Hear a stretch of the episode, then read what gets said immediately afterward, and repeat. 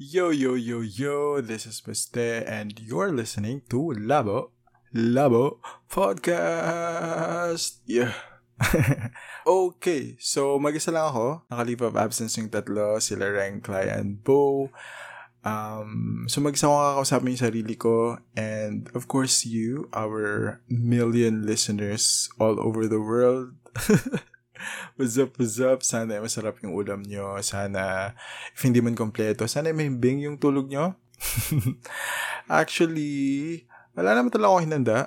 Um, I don't know kung ano mapag-usapan natin. I don't know kung ano lalabas sa utak ko or sa bibig ko. But you know what, let's just pretend that I'm your friend na matagal mo nang hindi nakikita and we decided to meet and catch up sa isang coffee shop and see where the conversation will go. Speaking of coffee shop, ano yung go-to order nyo? Cause me,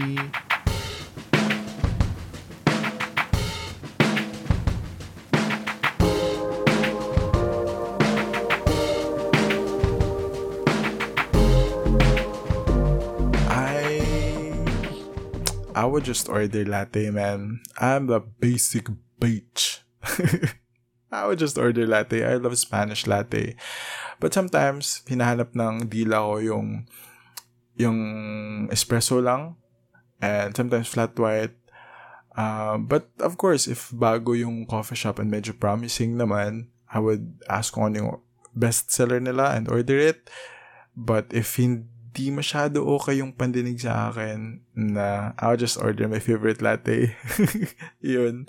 Sana meron ako ano no? Sana meron akong um, Starbucks signature drink. ba? Yung Hi, I just want to order um a pumpkin spice latte with five drips of chamomile tea and 19 pumps of efficacent oil and niacinamide and garnish it with um, parmesan cheese, venti. Yeah. Ganon. Di ba? May, ako, may mga friends ako na alam na agad nila kung ano yung order nila when they're in Starbucks but I don't have it. Baka gagawa ako, gagawa ako. Or baka meron kayo masasuggest at itatry ko. Yeah. Ano pala yun, ano? Naalala ko yung ano, yung first time ko makatungtong sa Starbucks. okay, so kasi nung college, it was not a thing na pupunta sa Starbucks to study or work or do something. Or baka wala lang talaga akong pera pa kape. And so, wala talaga akong idea ng coffee in general and coffee shops. Of course, I know that there's Starbucks, um, Coffee Bean, Bose Coffee, etc.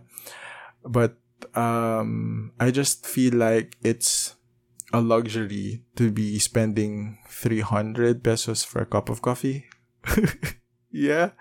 So, yun. So, when I graduated and worked in Cebu, doon na talaga ako medyo na-expose sa ganong kind of living, quote-unquote.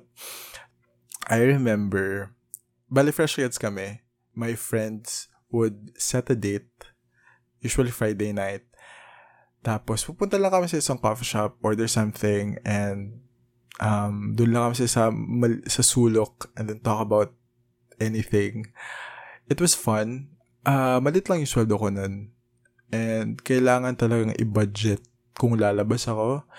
And parang yun na yung Friday night out namin. Magtatambay lang sa coffee shop. I remember nung dinala ko sa friends ko sa Starbucks.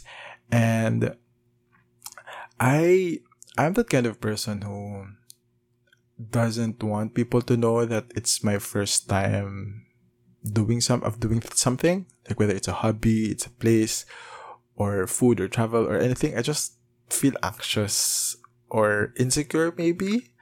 Um so i fake it till i make it. Yeah and i don't ask questions i am very shy hindi talaga ako matanong um so nung nag-order na I didn't know that there's venti, there's grande, di ko alam na meron iba-ibang sizes. I don't know what frappe is. Frappe! I didn't know talaga. Wala akong kalam-alam as a probinsyano. So, I just copied kung ano yung in-order ng kaibigan ko, which is Java chip. yeah, Java chip is my first Starbucks order. Masarap naman, pero siguro I would not order it now kasi hindi ako mahilig sa matamis. Yeah. Um, yun. So, how about you? Meron ba kayo mga funny or interesting anecdotes sa first um, coffee shop experience niyo? Wala lang, nakakamiss yung mga ganun, no? Kasi ngayon, I would go to a coffee shop to work. Just for the change in scenery.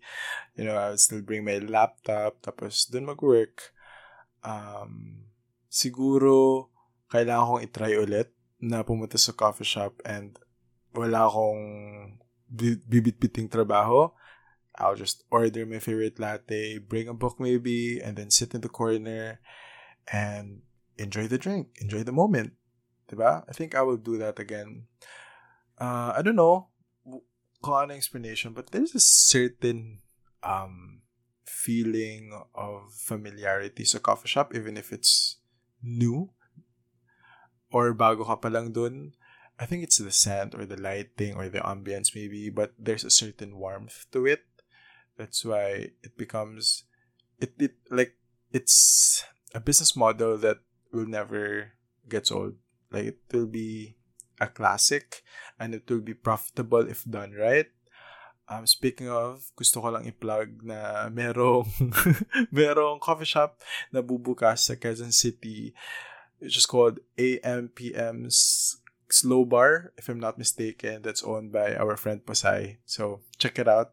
Pasay Bekenemen. Anyway, ayun. And yes, meron palang discussion na nakita ko nun sa Twitter. And I don't know if maalala nyo, pero if I'm not mistaken, yung discussion is okay lang ba na mag-ingay sa coffee shop considering na merong iba na nagtatrabaho at nag-study right? On, other, and on the other hand, meron naman nagsasabi na, you know, coffee shop is a public space. It it is where people meet and people converse and normal lang na um, lumakas yung boses. Um, so, yeah. Personally, I think it's a matter of kindness and sensitivity. And to be fair naman, meron mga coffee shops na nagiging staple na of a certain purpose. Like, for example, may yung Bose Coffee dito sa Leyte, known na siya for being filled with students.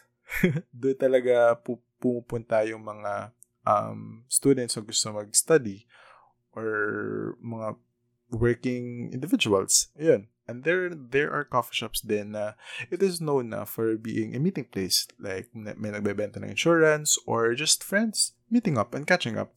So, I guess if pupunta ka sa coffee shop, mararamdaman mo naman ata kung um, sino-sino yung naandun. Like, if you, pagpasok mo, sobrang tahimik and there, there are people who are, you know, studying and focused with what they're doing, I think okay lang naman na maging sensitive tayo and makiramdam, 'di ba? And if you are someone na naghahanap ng katahimikan and if pagpasok mo sa coffee shop eh you feel like it will not be conducive at all, then you move on to another coffee shop. So I think it's just a matter of kindness and sensitivity talaga. And you know, I think it's not bad to be um cons- to be more considerate and make sure that our actions would not disrupt somebody else's privacy or space. So, yeah, just be kind. Let's be kind, guys. Let's all be kind. I guess that's it for this episode. I know it's very short and quick. As I said, hindi naman talaga to pinaghandaan. So, if you like this kind of podcasts or episodes, let us know. And I can't wait to read your first coffee shop experiences. Tag us at our socials at Labo Labo Pod on Facebook, Instagram, and Twitter. Bye bye.